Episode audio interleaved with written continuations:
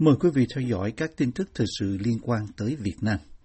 Bộ Giao thông Vận tải Việt Nam vừa cho biết chi phí cho dự án đường sắt đô thị Hà Nội vốn gây nhiều tranh cãi do nhà thầu Trung Quốc xây dựng và bị trì hoãn trong nhiều năm qua đã tăng thêm 7,8 triệu đô la do chậm tiến độ. Theo truyền thông trong nước, Bộ Giao thông Vận tải cho biết trong văn bản trả lời Bộ Tài chính hồi đầu tháng 9 rằng do hợp đồng dự án tuyến đường sắt Cát Linh Hà Đông không thể hoàn thành đúng tiến độ nên phải kéo dài thời gian thực hiện và việc này đã làm tăng chi phí hợp đồng tư vấn giám sát. Khoản chi phí phát sinh là khoảng 7,835 triệu đô la, theo văn bản của Bộ Giao thông Vận tải được các trang báo mạng trong nước trích dẫn.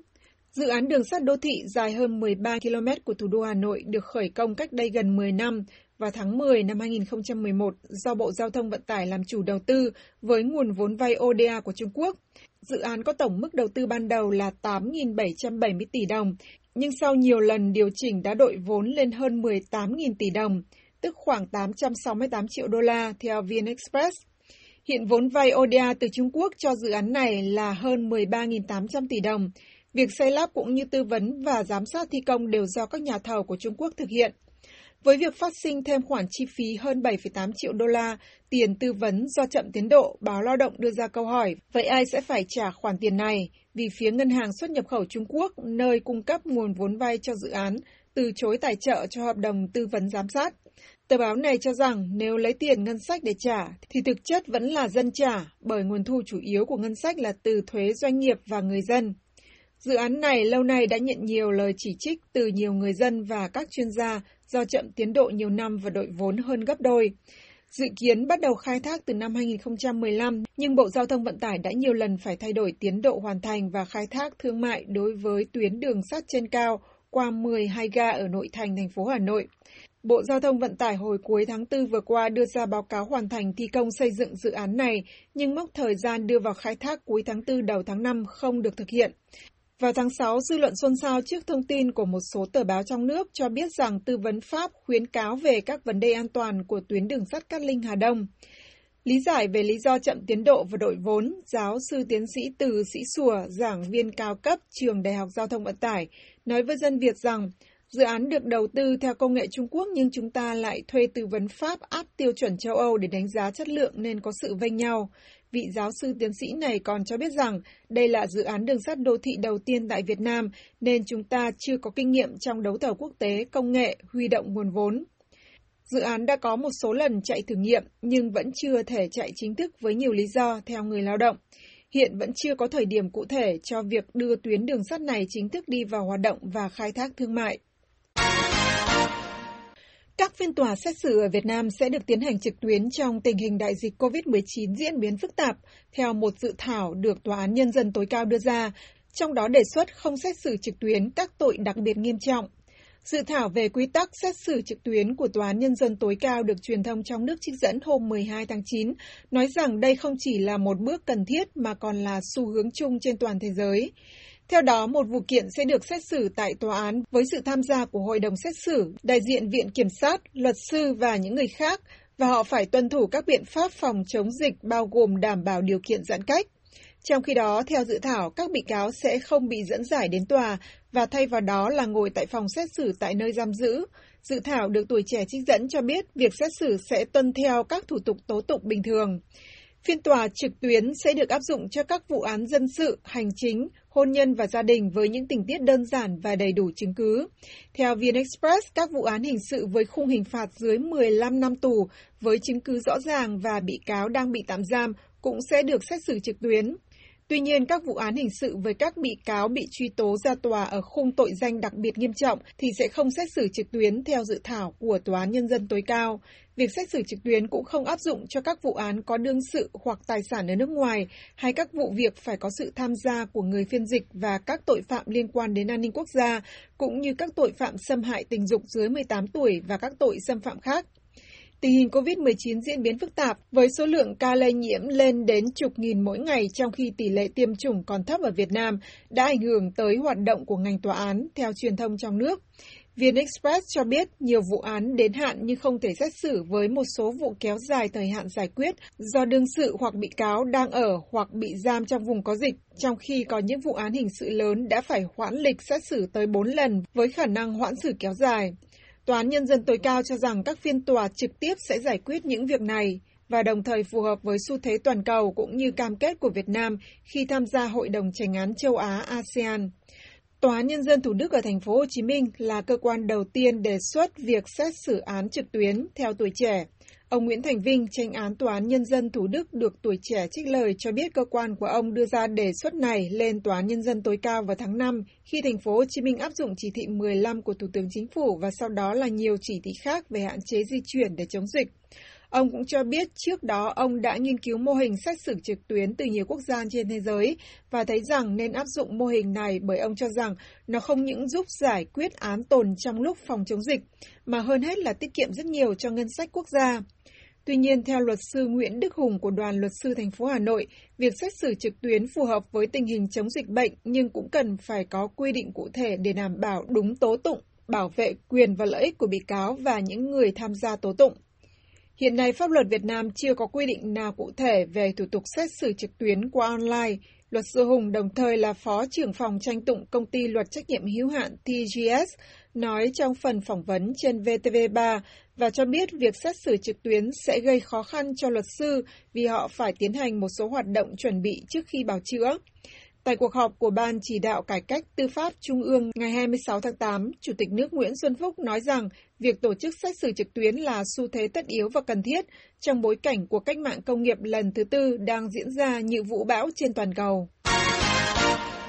Chưa đầy 10 ngày sau lễ khai giảng năm học 2021-2022, nhiều thầy cô và học sinh Việt Nam đối mặt với thực tế là hạ tầng và thiết bị từ cấp độ nhà nước cho đến cá nhân đều không sẵn sàng cho việc dạy và học trực tuyến. Do đại dịch COVID-19 vẫn làm nhiều người lây nhiễm và tử vong, nhất là trong 4 tháng rưỡi qua, hôm 5 tháng 9, hơn 23 triệu học sinh Việt Nam bước vào niên khóa 2021-2022, được gọi là một năm học đặc biệt trên báo chí trong nước vì có 26 trên 63 tỉnh, thành phố mà ở đó học sinh phải học tập trên không gian mạng hoặc qua đường truyền video.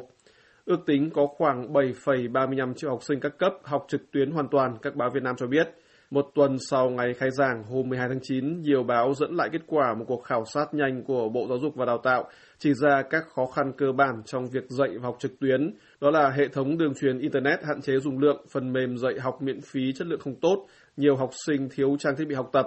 Theo khảo sát, có tới 1,5 triệu học sinh ở 26 địa phương không có thiết bị học trực tuyến, chủ yếu là máy tính. Khó khăn này không chỉ ở vùng sâu, vùng xa mà ngay cả ở các thành phố lớn khảo sát cho hay. Thầy giáo Đỗ Việt Khoa ở Thường Tín, ngoại thành thủ đô Hà Nội cho VOA biết thêm. Thành phố có cái khó khăn, nông thôn lại càng khó khăn, miền núi thì khó khăn, không thể tưởng tượng được. Như vùng của chúng tôi đây, thị trấn Thường Tín, các em đều một cái khó khăn đó là không mua được camera, để webcam không có cái, cái công ty máy tính nào được phép hoạt động trong vòng uh, mấy tháng này nhiều em nhà có máy tính bàn này không không có cái, cái micro. Hay là mạng rất là yếu chậm chạp mạng chậm lắm mà ao ra liên tục. Rồi à, đồng loạt cả nước sử dụng cái phần mềm Zoom để dạy học. Cho nên các buổi sáng nó nghẽn mạng không vào được vào tối ngày 12 tháng 9, Thủ tướng Việt Nam Phạm Minh Chính phát động chương trình Sóng và Máy tính cho em hướng tới mục tiêu 100% trường học, giáo viên, học sinh, sinh viên được trang bị đầy đủ về hạ tầng, nền tảng, máy tính và các phương tiện khác phục vụ cho việc dạy và học trực tuyến. Trang Facebook chính thức của Chính phủ Việt Nam cho biết là trong giai đoạn 1 của chương trình, thực hiện trong phần còn lại của năm 2021, Bộ Thông tin và Truyền thông cùng với Bộ Giáo dục và Đào tạo dự kiến huy động 1 triệu máy tính cho học sinh sinh viên thuộc hộ nghèo cận nghèo trên toàn quốc. Trước mắt ưu tiên cho các địa phương đang thực hiện lệnh giãn cách ở cấp độ cao nhất và đang áp dụng học trực tuyến. Trong giai đoạn 2, từ năm 2022 đến 2023, Nhà chức trách Việt Nam tiếp tục chương trình hướng tới mục tiêu 100% học sinh sinh viên thuộc hộ nghèo cận nghèo trên toàn quốc được trang bị máy tính để có thể thực hiện học trực tuyến. Thầy Đỗ Việt Khoa, người nổi tiếng về chống tiêu cực trong ngành giáo dục, bình luận với VOA rằng việc tung ra chương trình kể trên vào thời điểm này sau khi năm học đã bắt đầu có tác dụng gỡ phần nào nhưng đáng lẽ ra công tác chuẩn bị phải được làm từ sớm hơn rất nhiều. Ông nói thêm. Mấy ông Việt Nam ta đã rất khoái xây tượng đài từ nhiều năm nay tượng đài hàng nghìn tỷ sẵn sàng xây nhưng mà cái bệnh viện để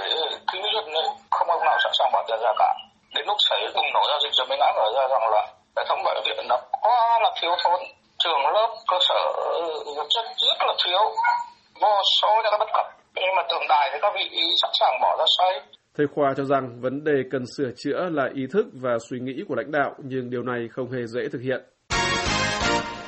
Bản tin về đại dịch COVID-19 của Bộ Y tế Việt Nam cho biết là đất nước có thêm hơn 10.500 ca nhiễm và 276 ca tử vong trong thời gian từ 17 giờ ngày 13 tháng 9 đến 17 giờ ngày 14 tháng 9. Đến nay, Việt Nam có tổng cộng hơn 635.000 người nhiễm virus và 15.936 người thiệt mạng vì dịch.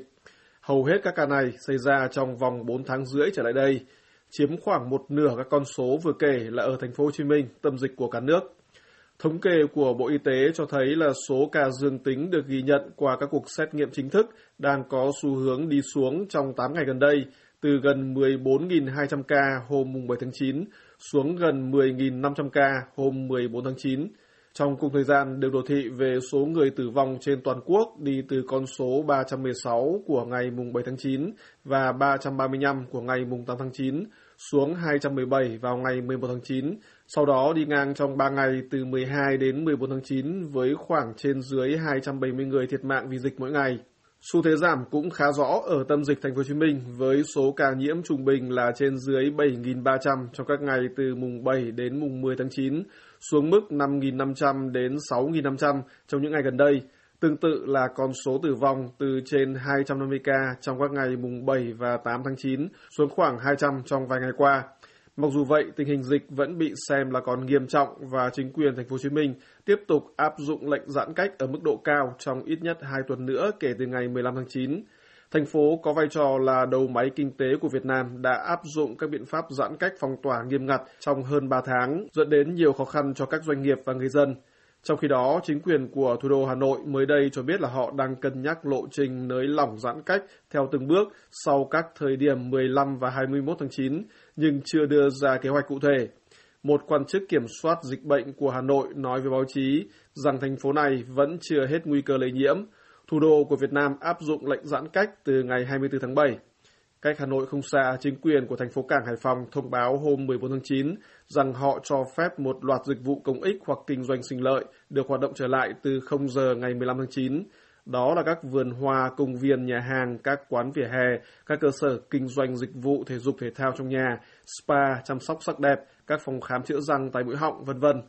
Nhà chức trách Hải Phòng nói cơ sở để nới lỏng lệnh giãn cách là thành phố đã đẩy mạnh việc tiêm vaccine, đến nay đã tiêm được gần 500.000 liều và qua 21 ngày thực hiện nhiều xét nghiệm song không ghi nhận ca nhiễm mới trong cộng đồng. Trên cả nước, Việt Nam đã tăng đáng kể số người được chủng ngừa COVID-19 với tổng số liều vaccine được tiêm là hơn 30,3 triệu, trong đó hơn 24,7 triệu người được tiêm một mũi và hơn 5,6 triệu người đã tiêm hai mũi. Với dân số hơn 98 triệu người, việc tiêm vaccine của Việt Nam còn tiếp tục diễn ra trong những ngày tháng tới. Nhà chức trách tỉnh Bình Thuận phát hiện 15 người trốn trong thùng xe tải đông lạnh vào tối 12 tháng 9 để về quê. Dư luận bày tỏ xót xa về vụ việc. Trong khi đó, vào trưa ngày 13 tháng 9, chính quyền của Bình Thuận cho biết là không áp dụng biện pháp cứng nhắc mà sẽ giúp 15 người về quê. Báo chí Việt Nam cho biết là một tổ cảnh sát ở huyện Hàm Tân, tỉnh Bình Thuận quan sát thấy có điều đáng nghi vấn đối với một xe đông lạnh và yêu cầu lái xe cho kiểm tra vào tối 12 tháng 9. Khi mở thùng xe, cảnh sát phát hiện ra ở trong đó là 14 người lớn và một trẻ em, vã mồ hôi và có dấu hiệu khó thở.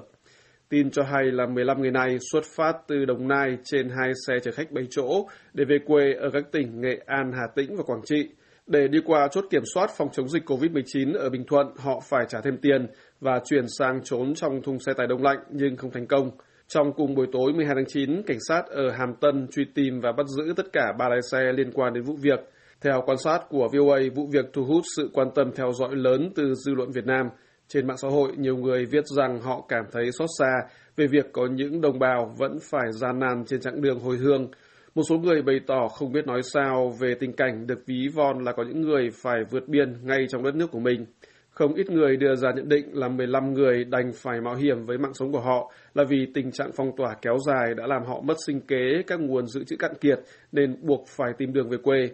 Những người khác cho rằng vụ việc gợi lại sự kiện đau lòng hồi tháng 10 năm 2019, trong đó 39 người Việt chết trong thùng xe tải đông lạnh khi vượt biên từ Pháp sang Anh. Vào trưa 13 tháng 9, ông Nguyễn Minh, Phó Chủ tịch Ủy ban nhân dân tỉnh Bình Thuận, cho báo pháp luật Thành phố Hồ Chí Minh biết là tỉnh không buộc 15 người này phải quay trở lại nơi xuất phát vì đây là những người đang gặp hoạn nạn. Vị Phó Chủ tịch đưa ra quan điểm rằng những người dân này không còn có sự lựa chọn nào khác ngoài việc phải về quê để tránh dịch, và vì vậy, việc buộc họ phải quay về nơi xuất phát vô tình sẽ đẩy họ vào khó khăn trông chất hơn. Báo Pháp luật Thành phố Hồ Chí Minh và một số báo khác trong đó có Thanh niên và Tiền Phong cho biết là lãnh đạo tỉnh Bình Thuận đề nghị cấp dưới là chính quyền huyện Hàm Tân cách ly 15 người và cho họ được ăn nghỉ miễn phí. Tỉnh Bình Thuận cũng làm việc với các tỉnh liên quan để đưa những người kể trên về nhà, báo chí tường thuật. Các động thái của Bình Thuận nhận được những lời khen ngợi trên mạng xã hội theo quan sát của VOA. Nhiều người viết trên Facebook rằng họ vỗ tay hoan nghênh cách giải quyết đầy tình người nhân văn do dân vì dân và linh hoạt của tỉnh. Một số người nêu ý kiến rằng các tỉnh cần hành động theo tinh thần người trong một nước phải thương nhau cùng, không nên hành xử theo kiểu mỗi tỉnh là một sư quân.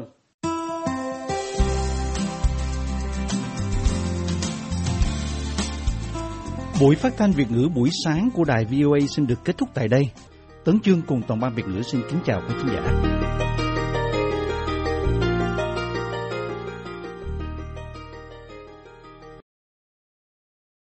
This program has come to you from the Voice of America, Washington.